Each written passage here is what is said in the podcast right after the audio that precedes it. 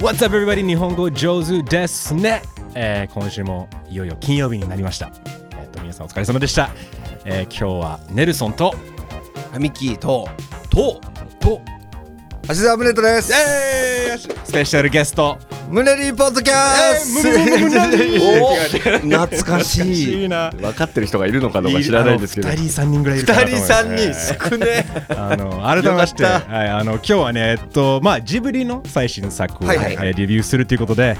あのスペシャルゲスト芦澤宗といやいやいやあのすいません別に評論家でも何でもないですいけやどいやもうそんなエキスパートのねそんな立ち位置で呼ばれちゃうとちょっと恥ずかしいですけどもなんはいか俺が勝手に宗とのツイッターで、あの多分見た後に直後誰が語りたいっていう、そうですでねなんか開きたいっていうのはずっと頭の中残ってるから意外とみんなやっぱネタバレそんなまあツイッター上とかでしてるんですけどうん周りでやっぱ見てる人があんまりま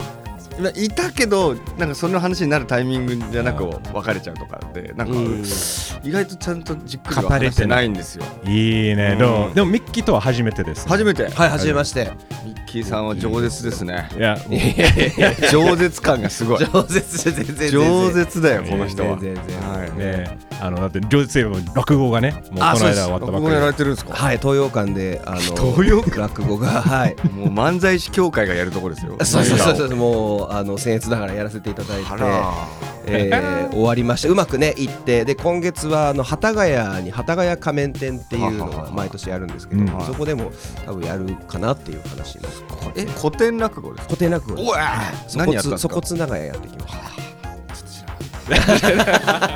ベタなやつしか知らない聞いたのに知らないいやいやいやえそういうのえと最近どうよ何そうラジオラジオですね月火が静岡でラジオやってて前の番組も静岡だったんですけど浜松から今静岡市にあで喋っててうん月火4時間生放送おうめちゃくちゃ長いんですよ4時間いや4時間はめちゃくちゃ長いんですよ終でわるこう頃ピリピリするじゃんピリピリしますね唇のもうなんかもうしかもコーナーがあんまりないからほぼフリートークなんいですよやいいねあすごメッセージ紹介してフリートークなんではいもうあメッセージから膨らませなきゃみたいなこれ膨らませないかんぞみたいないや感じめっですよめっちゃ背負ってるじゃん背負ってるだからねもう番組構成を作りながらやってそうるなもんのだそかうらそうそうそう台本あるよまああるけど流れはないからこっそうそうそうちで盛り上げてここでもうちょっともう一回このくだりもう一回やったらウケるかなみたいなあいいねよしそういう今日は期待できるんじゃないかいなやいやいやポッドキャストは盛り上げてくなれんるでここでも回さなきゃいけないんだえ僕も黙ってるんでいやねここれれから喋る喋るはい、まああの改めまして皆さん、アシザームレットのまあツイッター、はまいあ X だよねもう今そうですね X とかまあインスタグラムとかいろいろまあはいいろいろはい言うことはあるけど、はいまあぜひフォローしてはい応援してあげてください。今日もねあのまあいつもと同じく最後の10分ぐらいはあのアフタートークとしてパトレオン限定でうんうんあのバーベンハイマー騒動になりましたね日本で大。騒動にな大ったの騒動でです、ね、ちょっとあの胸との話ちょっといや聞きたいですよアメリカのテンション感も聞きたい、うんうんどどどんな感じで受け止めてるのかなみたいなね、そうはいそういう話含めて皆さんあの、はいよかったらパトロンになってないかとパトロンチェックして、えーぜひサポートしてくださいよいいきますか行きましょう上手レビューズ君たちはどう生きるかはい早速ですミッキーのちょっと作品紹介お願いしてもいいこでれすちょっとそう探すの大変だったん ですよ。っていうのは難しいよねね PR 戦略でね、うんあらすじは出さないっていうあ確かにそうですね予告もしないということでそれを概要説明するのむずいですね難しいです、えーなのでちょっと長いかもしれないですけど頑張りましょう、えーはい舞台は太平洋戦争末期主人公である真人という少年は空襲で母親を失ってから父親と共に郊外に疎開することになりましたでまあ簡単に言うと父親は真人の母親の妹と再婚をして、えー新たにこう身ごもっていたが真人は再婚相手を新しい母親として受け入れられないでいたえーそこから、あの、うわ、お母さんは生きてるのとか、あのアオサギ、ブサイクじゃねえとか、えーそこから新しいお母さんとのいざこざがあり、ファンタジーの世界に行って、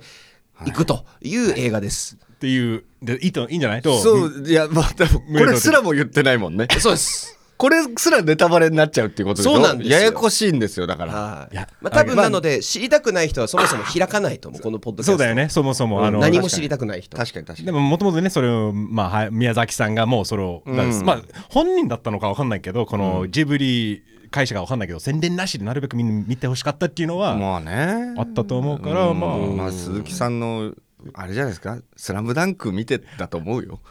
ちょっおとーイスンラスムパイアダをン受けクた。の影響でしょあ間違いないるほど。いやであもれ、スラムダンクもあんま出さなかった。宣伝ほぼなし予告の動画となんか直前に声優さんたちが喋るみたいなのあったがね流れちゃったんだけど、はいはい本人はもう何にも出したくなかったんだってあだ大丈夫ね井上武彦さんのインスタグラムとかたまになんそうか、そうあの映画、えーそう残動りくみたいな10日間とかあってああなっんたあかったああったの、もう本当にそれぐらいだったそもんねれだけで行きたかったらしくて、うんであれも確かね番組あ映画の制作委員会が入ってないんです要はうん要は宣伝とかにお金を払ってないから、うんなるほどうんうんうん要は自分の思い通りに作れるっていうそういうこと誰にも文句を言われないっていうお金を誰かからもらってるわけじゃないから、っ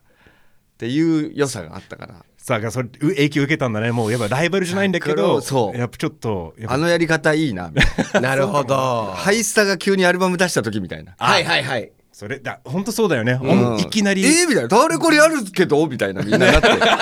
なんでみたいな。あれのなんか映画版が今。確かにただそれできるのは、えっ、と、とてつもない伝説を作った人しかできないっていいやう本当にわおっしゃる通り技なんですよ。まあ、その後多分その話が出てくると思うんだけど、うん本当に早尾さんならではのなるこほどのやっぱりしかも日本の宝物じゃないんだけどだからこそできるんだけど、うんはいちなみにこあのキャストはどうだったあのあー俺たちまずはにアメリカ人感覚として言わせてもらうのが、はもらいたいのが分かんない。やっぱりあの声優誰が言ってるのか分あかーんあないでーも英語版は例えばあのマリオスーパーマリオ映画声は誰々がもうすぐ分かるもんあクリス・プラットあの人だなっていうそのへー声優をやっている俳優はすぐ思い浮かぶんだけど、なるほど多分今回キムタクも出てるじゃんもあう出てる分かんな出いて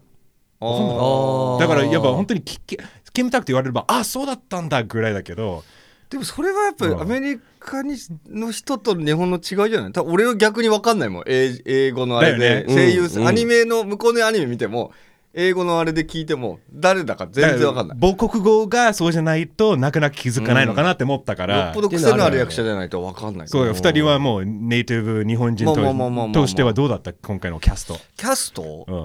うん、いやなんかいやどうあんまり文句とかはないけど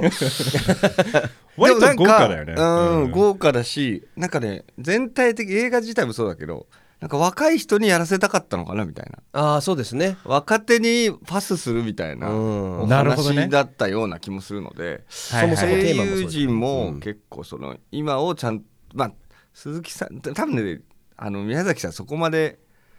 声優陣に対してどう言ってるかなみた いなそこまでのある程度鈴木さんに任せてる気はするけどまあちょっと宣伝も兼ねてね、うんこのやっぱうりんまあ柴咲コウさんがね桐子さんとかすねね確かに確かあのアオサギが菅田将暉さんっていうのはびっくりしましにあれうまかったですねた全然わかんなかったですえそうまさにそそうれが一番なんかあそうなの一番演技してる感じがした、うんなんか、うんもう勝手に思ったけどやっぱりそんな感じだっもうた菅田ミ将暉ッキーもみたいな子が菅田将暉の声やってるみみたいなイメージだったけど全然違うキャラクターの声だったから、ねえ結構楽しかったよあーみたいなねミッキーはどうだった、うんいや面白かった面白かった、そこは意外ででみ映画見終わって深夜のその映画館のトイレの中で隣の人がしょんべんをしながら「あれ菅田将暉だったんだ」って言ってて「あそうなの?」とかって言いそうになって そうそれぐらいだよね確かに途中で、途中で俺もあれこあこれが菅田将暉かみたいな、うんどれが菅田将暉かなみたいなう感ん、じ、出てるぐらい分かったなるほどじゃあ結構まあパフォーマンスとしては日本人から見てもそうねもうキムタクがちょっとなんかキャラクターと声合ってないなと思った ぐらいあーやっぱ りなんか思うのかなキムなんかお父さんっぽくないからキムタクってあなんか、うんうんうんなんかああのなんかあの時代のお父さんってもっとなんかね違うテンションな気がするしなくはないかな確かにねあの、圧倒的にキムタクの声だからまあ、そうです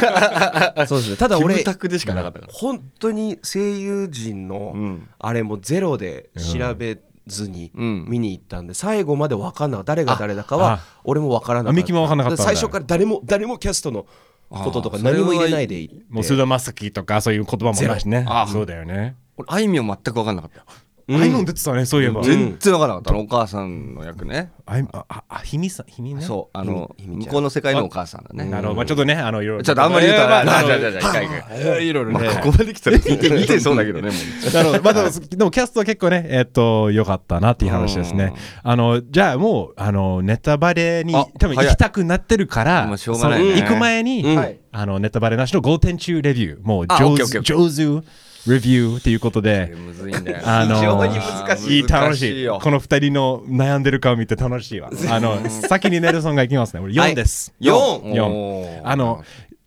5までじゃないなんかただあの5にしてもいいぐらいすごくあのすごいもの見せられてるんだなっていうのは思った、なんか本当にこの職人がやってるものを、うん最初からもうもうオープニングからうわこれはすごい作品だろうなっていうのをなんか、やっぱり多分その宮崎さんのこのはい偉大なはい存在もあるのはあるんだけど、んなんかアニメーションも含めてキャラクター設定も含めてすごくはこれは見ることなかなかない珍しいような作品だなっていうのはだからそういう意味だとすごく見ててよかった、うんすごいおすすめしたいんだけど、終わったらとかいろいろ最初第一印象は3だったうんでうもんじわじわくるねこれ、うんだからそうね4っていうことですけどどう、うんまあ、じゃあミッキーいきますミッキーは何点私も4なんですけどえーっとねえーっとこれどういうふうに言えばいいのか なすごく難しいんですよ。あの難し1いですね点だけはいあのこの1点だけ僕はすごく違和感があってこれは誰も悪くないうん誰も悪くない、はいただあの映画の雰囲気と、うんこうエンドロールが流れるタイミングあのエンドロールの時のいろいろがちょっと僕にとってはミスマッチだったっていう、ほうほうほうほはい、ちょっとじゃあ、まあ、ネタバレになってからなるそういう話をしようってことだよそねうしますか、まあ、ええ、そこがちょっとミスマッチだったってういうああなんか違和感を感じたんですね私にととって。ねうん、でこれは非常に難しいことを僕はいろんな人を敵に回す可能性もあるそこだけがあーな僕るほはどなるほどあっていうそういうことねはいなんとなくわかりました なんか結構でも周り多いわその話あの本当ですかそれ特こそに誰も特悪くないにはいミュージシャンの人がよくうん言ってましたうんはい。ええええ。わかりましたはいはいはい以上です。ええ OK いいじゃないですかははいい あということとで素晴らしい映画で素す。晴らしい映画後でゆっくり語ります。はわかりいま。したさあゲスト胸とあ 僕ねえっ、と、ちょっとネルソンのあれにも近いかもしれないですけどえっ、とえっ、とね最初見終わった後3.5から、うん多分えっ、と多分1年後ぐらい5になってんじゃないかなあー、でもわかります。みたいなこともうです5になってる過程の中にいるってことそうですねこれはだからそうですねいやいわゆる一般の人が見たエンタメ映画としてはマジで3とかだと思うあの、うん感覚としては、うんうんあこれみたいいやな全く意味わかんないですけどあこれ人によっては説明せえや、何だったんだあれもうみたいな、うん。怒る人はいるかもしれない、ね、わけわからんうんわかるとか言ってるやつマジかっこつけてるだけみたいなうんうんうんうんうん。だけどすでにいますし、逆もいるじゃないですか。そううんあの、わかんないのをマウントにしてる人。うんそうですねいやわ俺だってエンタメしか知そうりたくないしそうって言ってるジブリファンはもう死ねばいいと思う。強 いな強いね、来たね。いやそうだよだあごかめんなさいらただねこれいいのはやっぱりい家帰って2日間ぐらいあの、奥さんと見たんだけど、んもうずっとその話をしてて、うんいいやこれがこの映画のすごいとこだなと、なんか帰った後にこのめっちゃいい小説読んだ後の感じと近くてはい。なんかあれはこうだったよねとかうんテネットの時もそうだったんですよテネットの時もあーもう意味わかんなくてムカつくんだけど、うんうん。ま、わかんないことが腹立つみたいな。ちくしょうのらみたいな。俺は分かってるぞみたいな、あの。テネットはそんな感じしますね。まあだからいや本当にこの作ってる方は全部理理念理にかなっている上でまあまあまあいやもしかましたあらねまあとは思思いたいじゃんだから絶対みは宮崎さんの中では絶対これは意味があってでも意味がないわけないはずだよなっていうこのなんかうん分かりたいそう知りたいとかなんか深掘りしたいような気持そちのが欲求がすごく出るっていうのが、普通だったらつ分かんなかったらもうムカついて終わりなのに、そうはならないっていうのがやっぱり、それのなんか、あ、なんか奥があるに違いないと思わせる絵と、あるねストーリーの感じ。あのおそらくちょっとまあ来週まだ見てないんだけど「ミッションインポッシブル」は全然違うと思うんだよね。いやそうまあ見見ちゃった俺も。 お面白かった面白かったやっぱり全然違うでしょその終わった後の全然違 うでもね両方ともなんかやっぱり映画に界なのかわかんない何かにやっぱ提示してる感じが、あートム・クルーズなりのやり方はこうなんだなみたいな感じよミッションインポッシブルも分かんねえよってありますよね。ああるあるあトるム・クルーズなんでそんなことすんだよっいて。やそれわかん ないだけど深掘りしたくないから別そうだにね、そうもうしなくていいあそこは入んない方がいそうそうい。や闇がすごいもかう ら。表表面そうそもそものトム・クルーズの闇もあるそうそうそうそういやなやめとこうそう来週の話しましょうかまあでもじゃあということでえっとあれだね俺と俺4ミキは4四えー胸とは5になる過程の途中途中 そうです。 5に向かっています向かっています、い、いですねじゃあここでちょっとまだネタバレの前にディスカッションしたいのが宣伝なしの上映どうだっただからちょっと軽く話してるあーさっきね話しちゃいまけしどたねけど、やっぱり何も知らないで行くっていうのはこのご時世珍しいよねいやー珍しいですけどでもなんか流行り日本だけなのかわかんないけどちょっと流行ってるのかなっていうあーだだかかららいろいろ多分「君の名は」とかあっち系のん映画が全部かなり宣伝と、えっと映画の中にその商品が出るとか、うん実際の、うんうんファはミマの商タイ品アップがいろいろがね出てくるとか、はいはいはいやたら看板がはっきり映るとか、うんあお金払ってんのねみたいなあの、鬼滅の刃の、鬼滅の刃、マジそうなんだよね。なんかファミマとか行ったら全部商品があま鬼あ滅のそうだね刃とかっていうようそうそうそうなうんタイアップが多いし、みただいな。からそれに、まあ、鈴木さんが言ってたのは情報に飽きてるみたいな、うんあの同時にやってた「インディ・ジョーンズ」が予告編が3本あったへえでこの3本見たら大体のストーリーが分かると、あうーんそれってどうなんみたいな、うん求めてることかしらみたいな僕は俺も確かにそんなに予告編1本でいいいいと思ってる人だから僕もそうっすねだから本編オープニング15分見せるみたいなのあるじゃないですか多分あります3ね分だけ見せるとか YouTube で、はいマジでやめてほし くてそれ見に行ってんのになんで見せんだよと思って。本当だよね。そんなに答え合わせ最初にしときたいのみたいな。情報欲しすぎだろ、日本人と思っちゃって。まあでもみんなそうなってると思うんだよ。時間無駄したくないから、行くものはちゃんといやいやいと知りたいっていスうマか。ホ見てる方が時間無駄で しょ。そうなんですけどね本当はねねミッキーはどうういやでもんあで俺もねすごくやっぱ新鮮で楽しくって、ただ宮崎駿さんだから成功したのかなっていうそううんうんで見に行ってあの絵しかないじゃないですかアオサギの、しかもちょっとかっこいいキャラかと思いきや、みたいなそうね。いや、ねそうだよね。うんでそれよかったよね。そのまま面白い夜の歌舞伎町を見て全部がこうジブリっぽくなっちゃってあら帰りにみたいないいいですねもうネズミがあの帰りにあのゴミ袋を引き裂いて鳥の骨出してカーってあー両手で噛んでるのもなんか可愛く見えちゃってなあ、もうね、ファンタジーの世界にそうで踏すみ込んでしまったと。うんええ歌舞伎町でね。歌舞伎町でええまあ、ファンタジーみたいな街ですからね。ファンタジーですよねあ れはほぼファンタジーです。全てが嘘ですからねあそこはすべてが嘘ですね。でも、こういうって、もうだからそもそも胸ともミッキーも基本的に予告見ないで見る方が。だなるべく情報は入れないだから声優さんの情報だけ入ってきちゃったからああ菅田将暉出てたんだ出るんだなみたいなじゃあ一般的に他の映画も別に見ないって基本的に。どうだ気になるけど予告編は見る予告編はなんかその美学があるから、うんうんあなんかそあーのなんかうんあワクワクさせてくれるみたいなのでちゃんとうまくできてるもそうのね。そうそうそう、まあはいうん、だからそういう意味ではでも確かに与えられた予告は見るかなっていう、なんかやっぱり多分本当にこの何も知らないで楽しむっていうのが大事だねっていうのはいろいろ気づかされてる最近、あのゼルダもそうあああなるほの、どねゼルダの伝説の新作、お空と陸あるんだなってやったら、地下もあるのみたいな、うんすごいねだからこう、あのあやっぱりそういうよ喜びとかうん発見っていうのがなくなってきたんだなっていうのは、だからね情報が多すぎちゃって逆に情報出さないってことに価値があるっていう方うにんそう振ですねり切ったらしいけど、鈴木さんも直前で不安になったみたいでだろうね怖いよね本当にお客さん来るのかなって自分が言うことで宣伝になるっていうやり方やってますねその いろんな、上げいろんな記者とこ喋る、じゃあ大丈夫かな宣伝やってないんですよねっていう宣伝。いや確かにみんな大丈夫だから行くからみたいなすごい何でも宣伝になるだからそういうそういうことだよねね、それが結果「え千と千尋」を超えたっていうまあ最初そうのだね1週間目の興行収入は、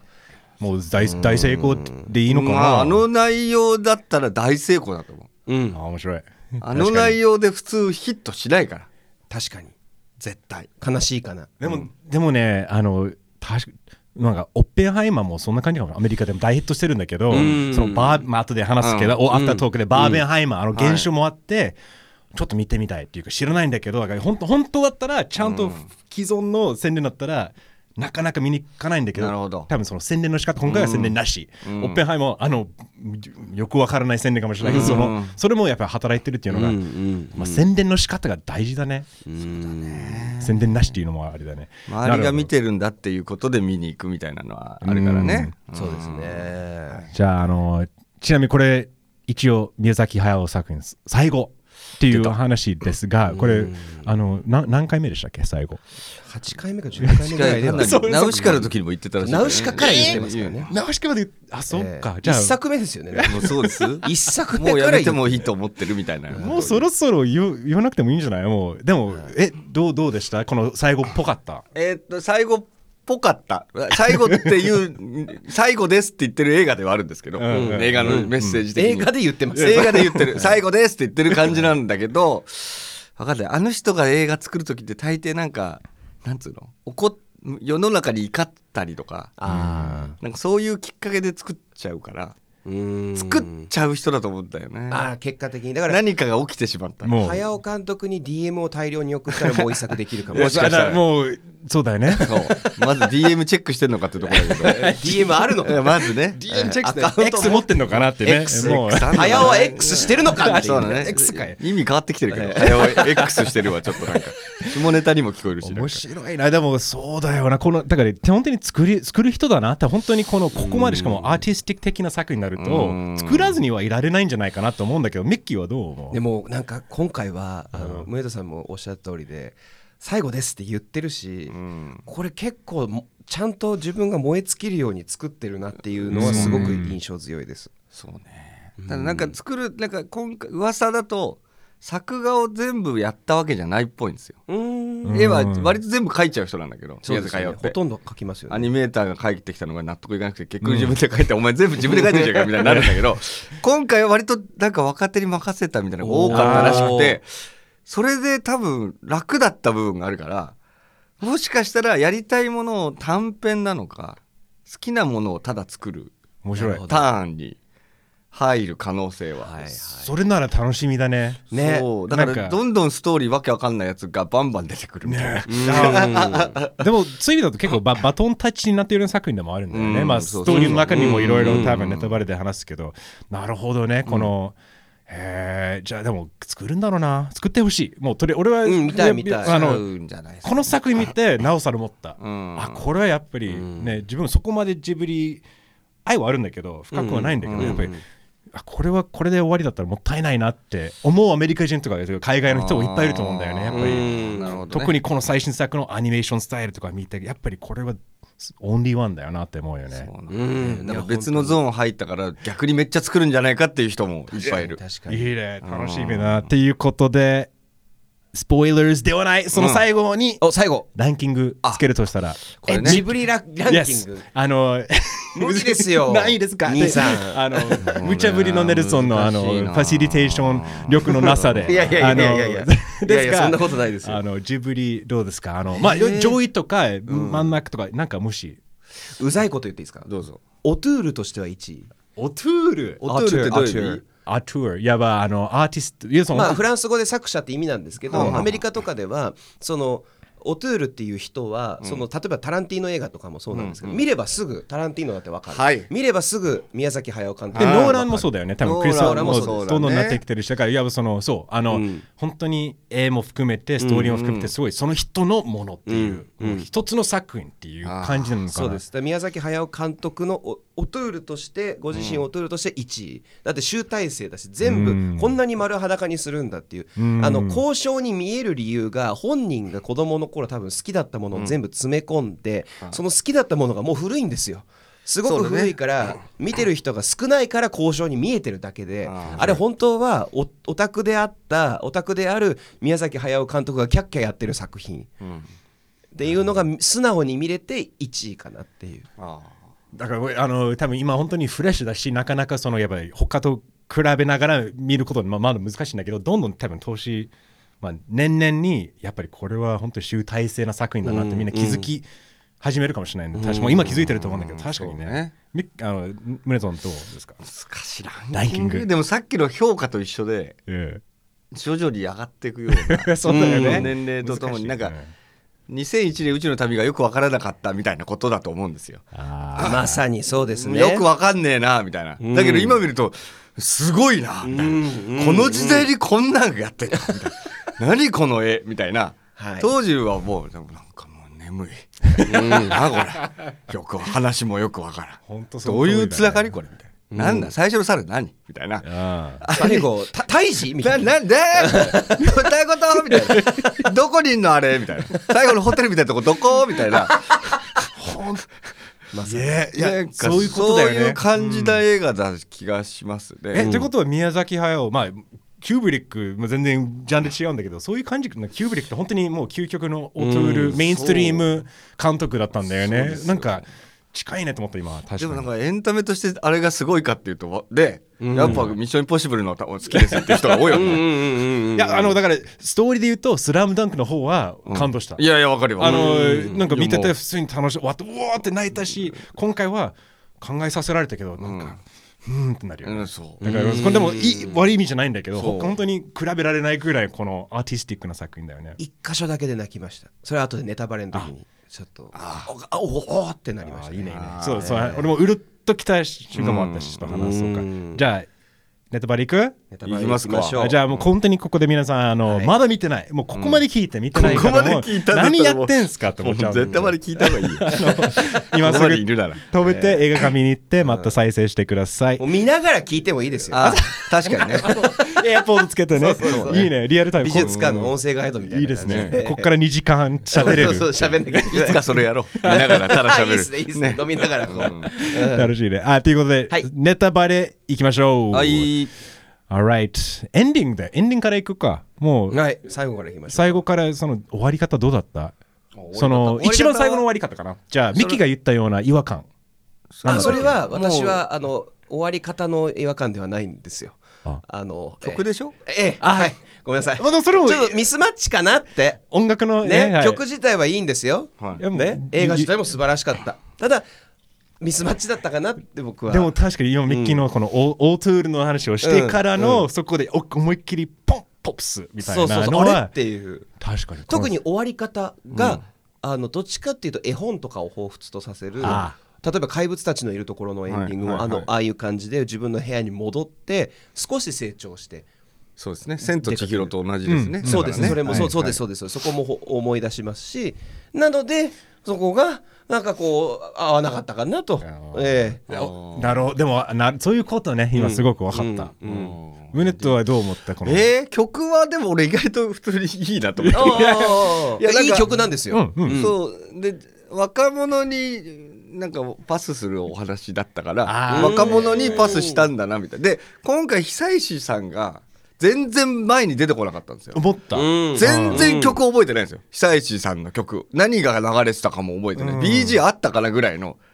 勢いでうんうんうん全然いないなみたいな本来だったら最後久石さんの曲でとかねうんまドあーンと、どうなのか分かんないけどメインテーマがあるのにメインテーマがこんなにないのはつけられなかったのかなんなんだったんだろうと思ってブレス・オブ・ザ・ワイルドを思い出したんですよねいやおうああなるほどほう環境の中にうまく音楽を入れるっていう結構音が少ない、音楽が少ない映画だったり実はその中に緊迫感が起こっとでそうですそうです俺らは無意識に高揚させられていたという意味での音楽ってことねなるほどっていうふうにも感じましたそうけかどそうねかなんかなんかでもその終わり方なんかでも「千と千尋」のね「うんスピリット・ウェイ」もそうなんか出てたんだけどなんかすごくこの映画ってめちゃくちゃ似てるなと思った「あ千と似て千尋似て」まあそれが他の絵多分まあそれが宮崎駿うのん割とねなんかずっ確かにまあいわば親しみ慣れた構成だけどまあ早尾自身がちょっと変わったっていう話なのかみたいな気もしますねやっぱり本人の話だよね本人えっ、とねどうどうどうどう話しよう探そうか私そこも面白いですよね一応だからまあ本当に自分の調べによってあやっぱりもともと宮崎さんって東京生まれだけど、うんあの戦戦争の最中に生まれて、ん家庭が割とお金があったから裕福だったね裕福で、うんまあ、実際逃げられたっていうそう疎か開をしてで割とその今回のストーリーと似たような。だいぶ重ねてると、うん、でそのお父さんもその飛行機工場とかやったりして、だからすごくあ自分の話だから最後はこういうふうに終わりたいのかなっていうね、うん裸うんで丸裸じゃないんだけど自分ですっていううんふうに思ったんだけど二人はどう思ったそうねうん自分の話ななんつうのかな自分の人生の話だなとは思って見てましただから、うんあのー自分自身が、えっと君たちはどう生きるかを実際読んで読んでからファンタジーの世界行くんですよあれ多分そうですね、そうですそうです、んんん途中まで読むんですよね途中まで読んで、うんあの世界に入っていくみたいなだから、なんかあの時の話でもあり自分の人生のアニメーションに自分が没頭していくまでの話でもあるみたいなうんうんうんうんだからまあなんかわかんない勝手にうがった見方だけどアオサギが鈴木敏夫だと思って見てたんであー面白いそう気になってたんですよ。であー気になってたでしょ。気気ににななっっててたたででししょょ。かわいいあの、そうなんですよ。そうそううんアオサギがね、あの、いや、アオサギが、あ、鈴木敏夫さ。うんんなるほど。高畑勲さんを彷彿とさせるキャラもいるかもって、鈴木さあん言ってれたんですけどが、僕はあの塔の中にいるおじいさんいるじゃないですか、はい。あのなんか上の方にいるえ大王子ですか。大王子、はい。あれが高畑さんと年取った自分が足されてるもんだと思って見てましたああー、過去の自分に語りかけてる。そうでなるほどあのもうアニメーション作りまくっていろんな世界を作ったやつらやつらがその城に新しいやつが門を叩きに来てうん。まあとりあえずは入ってみたらっつって、うんうんうん入ってそいつに最後託すっていううん。だけどそいつはその城では働かないっ ていうそうなんですよね。なるほどねうちはブラックだぞと。そうそれもうそうなのよ確かにそうなのやめとけっていうことですよやめねとけってそしたらでっかい、ね、黒い隕石が後ろにある、ブラックですからねね。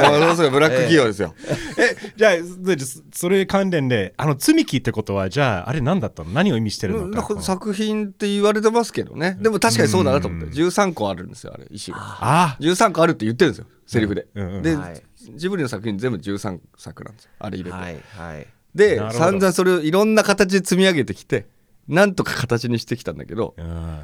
もう限界だと。うんもう不安定になってるしで最後よくわかんないでかい鳥が適当に並べたら壊れるじゃないですかうんうんうんうん。だから1個作品呼び捨てたらジブリは破綻するっていう面白いねあー僕もダブルミーニングもう一個捉え方があって、うんはいまあ、反省映画として例えば見たうんとうんうんすると、はいその今まで人間たちっていうのがこうつ権力者たちが勝手に積み上げてきたものがすごくアンバランスであって、はいうんだから、じゅあの年取った自分大叔父が自分でもあるし、はいうん先人たちのにそもう見でえるすんねですよ。そうそうそうそう、そうでいうこそとでれすねをあの鳥はファシストじゃないですか完全に、うんはいあのファシストの鳥が全てをパンって切った瞬間世界がドンって終わってしまうっていう、うん例えばチャップリンの独裁者のあはのい地球儀が爆発するシーンっていうか、うんうんああれを考えさせられるんであれは人類が今まで積み上げてきたものにも見えるしああそうそうだね、でも13って言ったらそう作品だからまあダブルミーニングダブルミーニングだし、あのあーそのあの鳥が確かあのなんだあの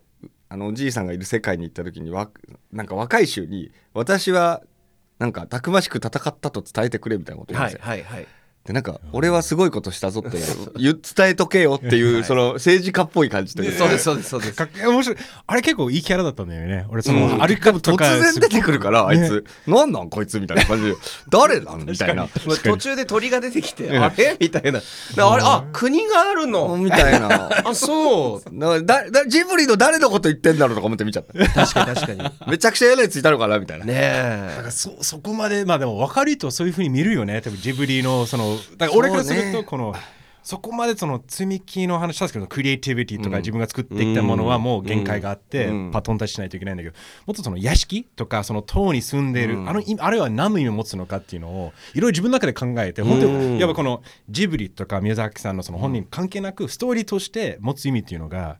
子供うんってさし世界知らないじゃん。うん知らないお母さんが亡くなるっていうのがうんどう気持ちをんやっぱ整理するのか全くわからないじゃんだから本読んでもう自分の中でインイマジネーションがなんとか自分の脳がそれを乗り越えようとするはいはいはいそれその過程なんだなと思ったんだよあねーその自分のこのお母さんの死を乗り越えるための架空の世界に入ってでう結ん局捨てないといけないんだけどこの色深い意味はいっぱいあると思うんだけど表面的で言うとただ子供がどうやって大変な思いを乗り越えるのかこうやってやるんだうんまなっあそうねていううんなんか本当にシンプルにそ思うだっからたそ。れとそのなんかその作品のなんか奥のなんていうの、要はものを作るってことはなんか最終的に自分が嫌なことと向き合わなきゃいけないってうんうんいううん話だからあのお墓みたいな前のとこにお母さんがいるし、うんうんあそこに入るじゃいけないでも入らなきゃいけないっていう、うんなんかその、お前作品作るってそういうことだからなっていうあだからあの金の門みたいなのあったじゃないですかーはいうんあの我を知る者はしシスシ死スやシスで、うんうんあそこにたくさん鳥が入ってあれが多分若手の人たちでみんな入ろうとするんだけど入ったら死ぬぞお前らとうん覚悟来んしなたお前らうんとお覚悟がないとここには入れんぞみたいななるほど意味に見えてはあだけどそこにあいつは入ってうんそこにはお母さんがうんと今のお母さんのようであるしあの時火事で亡くなったお母さんのようなうんうんうん人がいてみたいな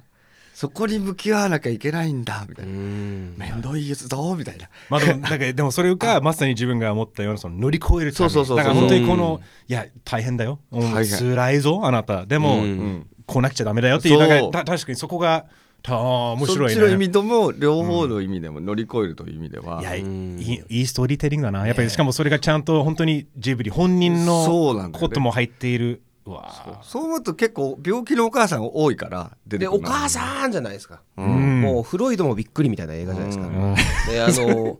ーおねまあまあまあまああらまあおうん 母さんいっぱい出てきましたねっていうあのであそこうのその世界の設定自体もその生と死両方が入り混じってて時間っていうものからはちょっと外れてる世界で、うんうんそうっていう途中でね大量に精子がふわーって上に精子だねそうねあれは あれは精子ですからねそうだからしかもさ鳥がさあのあっちの世界だと嫌なやつなんだけどはい外出るといい鳥なのよなんてうんうんいうんうのあうんうのんあー子供を授ける鳥だったりコウノトリっぽいコウノトリとか、まあ、ペリカンとかあとは、うんそのなんつうのあのインコとかも、うんあの現実世界だとなんか美しい鳥だし、うんちっちゃくて可愛いしみたいななんかそれがあの世界だと逆嫌なやつらになってるっていうのがうんあ逆になるのかなみたいな。まあだから生まれることはそれぐらい大変だっていうなんいかうこのことなのわかかんないけどなんか面白いね確かにそうで、まあ、さっきみたいにジブリだと思って見ると社員たちは中ではもう最悪なところいっぱいあるんだけど作品出した後はめちゃくちゃいいみたいなそうなんかそういうふうにも見えるっちゃ見える面か白らいはいなんかはいそうでもちゃんと外出る時うんこしてくんですよね そううんそううんだからちょうんうんでも誰も触れないっていうことそでうもうズボロってなんめちゃくちかゃうんこしてくしうんこまりまみれじゃんってすごいうんこしましたねあれねあれも気になるしね分かんないこといっぱいあるんですけど えい2回見てるどう2回見た二回見たおー2回目ミキは私一回です一二回目の方がいろいろ見えたあーなんかどう冷静にどっからファンタジーのタイミングになってんのかなとかうんうん水差しの水飲んだ後にあっちに行くけど、起きた時に水差しの水ちゃんとあるなとか、ああなるほあどれ夢のまんま、まあれはじゃあ現実じゃないのかなとか面白いなるほとどねかなんかそのあのお墓みたいなのがあったその金の門があったところがなんかどっかで見たことある絵だなと思ったら、うんあのなんか有名な画家の死の島って死いのう島はいはいの絵だなって気づいてうんうんうんうんなんか調べたらあやっぱその絵だったみたいなとかだからもう趣味というかうんうんうんうんそうあのベックリンですねベックリンのはいアルノルト・ベックリンの死の島そうそうそれは好きなんだよね目崎さん結構ねその人の映画であそうなんですねなんか「風立つに」も実は出てきてるらしくてへーホテルの部屋の壁にかかってるのがその絵なんですへなんかいやだから繋がってるんだなねそう全部ねそのとかなんかでなんか主人公真人が折り合いをついた時に、うん最後の方にやっとあの世界っていうのは時間が全てこうおはあ互いの時間があるんだよっていうのが分かってひみちゃんそうねと別れるって、うんあんた、えー、とを埋めるんだったらっていうそうれで幸せっていうとこで僕はもうわかるガーンわかるわかる火も嫌なもんじゃないよみたいなうんな何それみたいないやそう俺もうるっときたそこはめっちゃ泣いたわけじゃないんだけどあそこねってそっか火も嫌なもんでもうんそっか違ういやだ うんそうですねいやいろいろ思うことがあってもうなねるほどなるほどそうだからそうねだから氷見はなんか作品を作る情熱の人なのかなみたいなうんうん結果それがものを作る面な白んかい早尾さんの何かのあれになってるのかなとかだからだから火は仲間を燃やしもするしうん情熱ってやっぱ人を傷つけるかも誰かの強い情熱って面白いねだけどね素晴らしい作品をも作るというなんかこう生も死も両方持ってるみたいな面白いな風に見ちゃいましたけどいいねあので宗とが言ったよこのファンタジーに行くタイミングとか、んなんか唯一このあのだからなんだろうね学会したわけじゃないんだけどあの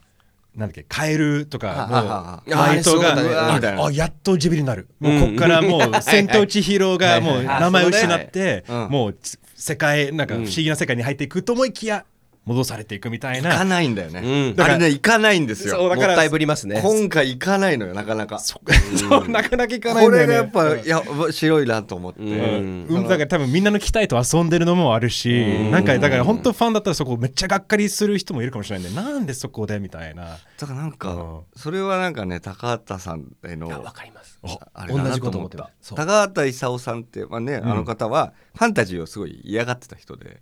リアリティをねそう、ファンタジーなんかその自分の都合のいいタイミングで都合のいいことが起きるからそんなの現実じゃないでしょみたいな面白い結局そうなればいいってことになっちゃうでしょってだから、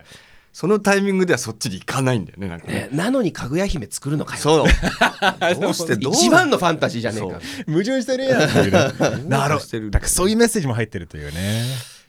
どうじゃあこの全体的なテーマ最後にそのネタバレコーナーで、テーマは何だったこのメッセージ一番歌いたいメッセージはでもなんかもう本当にタイトル通りでいやですね自分たちのやり方でここまでやったけど、この先まあ多分あの人早尾さんいなくなっちゃった後に早尾さんのような作品作る人って同じような人たちはもう出てこないから、うんもうこの城でやることはやり尽くしたから、うんもう若い人たちに次はなんかやりあなたたちのやり方でやってくださいねただ僕たちはこうしましたっていうもう面白感いじねその通りだ君たちはどう生きるか、うんもううんほんもう面白いね確かにそういうメッセージだからだからその意味では米津君になったのはあ米津君に渡したんだなみたいな、うん最後の曲はこの方にお渡ししたんですねみたいなあーなるほど風に見てたから別にあまあそうなるほどだから若い人が今までだったらうん知らんがな、誰だよ俺ってうんだってそうなのをまあいい確かかにみたいな若い人もまあいいの作るかみたいな風になんかもうんう面白いねなんかなるほどちょっと認めたのかなみたいなうん認める部分をがまあ年取ったらからなのか分かんないけどミキはどういやでもなんかそれプラスそのな本当に一つセットとしてあのこの輪っかっていうか一人があの生きて、えー、と後継者みたいなのができて、うん後を追う人がたちができて、その人たちがじゃあまあ君たちはどう生きるかですけど、うんでその人たちがまた同じことをしていくっていうそうこの螺旋っていうものをセットとして見せて、うんであの塔もね登り方は螺旋なんですよ、うんよく考えたらあー確かに確かに意味はあるかわかんない今、うん本当思いつきだったんですけど、うんでそれが途中で壊れかけたりとかっていろいろするけど、一生懸命登っていってっていうなんかそういうあの一人の人間としてこの歴史の中で時間の中で生きていく責任をすごく感じさせるような,、なんかそれもすごい大きなテーマだったのかなっていうふうには、面白いねだから持って帰った人と持って帰んなかった人がいるなと思いました映画を見てあで持って帰った人はなんか作ってるのか自分が何かをしたいっていう、うん、残したいと思ってる人たちだから、んそういう人たちはなんかこれうわ宮崎さんからもらったなんかみたいうんな面白いうん人たちはたくさんいるんですよ多分だから、うんだからものづくりの人たちはもううわ手紙もらっちゃったわそうみたいなあ説教じゃないんですそよ、うね、お手紙もらっちゃった面みた白いいな手紙とか背 中とかそうそうそう早尾さんのお手紙受け取っちゃったら俺どうしようじゃあ俺は俺なりにみたいな、うんうんだからそれに関わってない感じの人たちはもうつまらんっていう、うん意味わからん、うんなんじゃこりゃっていううん感じなのかな、あ面白いっていうね気だはからしました託された感じは、うんって感じれた人はいっぱいいるんだろうね、うんだからしかも優しさ優しくうん託されてる、うんねあの宮崎さんが優しく何か託すのって 思うよ俺みんな説教されると思って見に行ってんだよね結構ね正座して見てましたからうんいねやーでもだからそれも本人もやっぱり投資を取るとそういうなんていうか開き直りって言い方は違うと思うんだけど、なんかもうそれも宮崎さん本人の成長もそうだろうねあるかもな、え昔はど昔ずっとこれだったやっぱその結構説教っぽいイメージはあすごいあ説るけど教っぽいものもあったね、うんもののけ姫とかねいやそっちの方め行っちちゃゃくったちゃものすご いよもうね分かりやすくはっきりとこれって、でも、うんそういうこそういう意味だと今回はなんかいろいろ抗ってた中でそうですね怒りをを感じる人でしたうねん高畑さんは呆れを感じるあ人だそう、うんもうしょうがない人間なんてしょうがないんだよっていうのをなんかやってる人だったんですけどね、だからそれをエンタメに変えてたのは宮崎さんの噂だったうんうんです、んうんうん要は分かりやすく「千と千尋」も意味わかんないんだけどエンタメがすごいから、うんわーってなんだけど今回エンタメっていう意味では ななえみたいなのがずっとだ から宮崎さんが高畑化したみたいないやあーー面白いあのフュージョンした感じですねフュージョンしただから合体したわけわからんことをストーリーも気にせず、でそれを文句言う人たちも今回入れてないから、おお好きに早尾さんお好きにえーお好きに面や白いっていいんですねっていうだから楽しそうでしたねああ確かにすごく楽しそうな映画でもそうかもねあの、うん楽しそうっていうのはいいかもね、あのうん確かにこのあの絵の動き方とか、このアオサギがなんか水に入るシーンとか、うんなんかね普通だけどなんか美しいあのなんねかわかる動くそう絵そうでいや術的動いややっぱわかるわかるそうなんだけどっていうそう当たり前だけどそうそそうそうのわかる通わりかだるけどいやすごいよね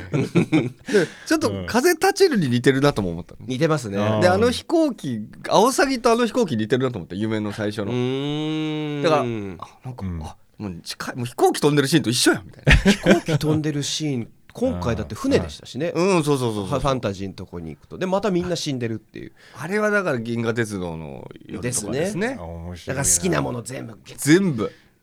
まあでもとりあえず素晴らしい作品でいいよね。これはうんこういう話ができることがすごい。いやなんか終わった後に。これができると、いや、あいい話だったな、みたいあな。の本当にこのポッドキャストのミキともよく話すよね、この作品はよし、あし関係なく好きかどうか置いといて、こんここまで語れるっていうのはあさいい作品としか言いようがないよね。ねうん、そうなん本だよ当にそいいな、ちょっと今回はよかった。よかっ た。いや、でも、宗人さんもいろいろありがとういやいねやありがとうございますややすみません、僕もちょっといろいろね、勝手な思い込みをいろいろちょっと喋まりまたし呼びたいね、やっぱりこの、いやぜひぜひあのむねむねりパーキャスト思い出したけど、やっぱり本当に作品も好きだよね、た。映画とかも本当に。まあまあまあまあ、そうですね。あのなんか結構たまにはゲストで出てくうる、ん、もちろんもちろん、全ま然、ま全然行きます、全然行きます。ちょっとエンディングに来ましたけど、はいなんか、あの宣伝あります宣伝が、 そうですね、 月火でラジオをやってます、KMIX さん K-Mix とでいうとこで、えっ、と、ムーブオンという番組を3時 ,3 時8分から、えーは6時55分まで、え4時間生放送をやっております、あの大変そうなので皆さんちょっと支えてあげてください、メッセージ送っては、い、ぜひぜひ。 うあの話が膨らみそうなメッセージを送あってくだぜさいひ、そうしないと4時間持たないんで、皆さんにかかっております。いやいやいや大あ変とはですツイッターとか、あのインスタグラムやってます。あれ、グッズとかも、えー作ってますんで。いいねスタンプとかね太猫とかいろいやろってますんで、よかったらツイッター、SNS などを見ていただければと思います。詳細にリンク貼りますんで皆さんありがとうございますぜひチェックしてください、えーじゃあ最後になんかあのアフタートークにねパトロン限定にうんあーこれから行くんだけど、本編はこれで終わりですけどなんか最後に言いや残すでも言い残すことありますかミッキーまず、見に行けだな。見に行けだね、はいまあ、でもここまで見に行ってなかったらもう終わそうりあです確かにね。えーあ多分見に行かないもうもう決めてる人それだかけこれきっかけで見に行ってくれるから、うんむしろね面白いねそれだったら感想聞きたいよねそれの感想も聞きたい全部全部知ってからうん。 いや、見にみんなの行くっていうのも見たい聞きたい確かにハッシュタグ日本語上手 NIHONGOJOZU また日本語上手 pod at gmail.com 送ってください Alright しますえー、ムネツさんありがとうごあざいりまがすとうございました。えーパトロンの皆さん少々お待ちください See you next week everyone else Bye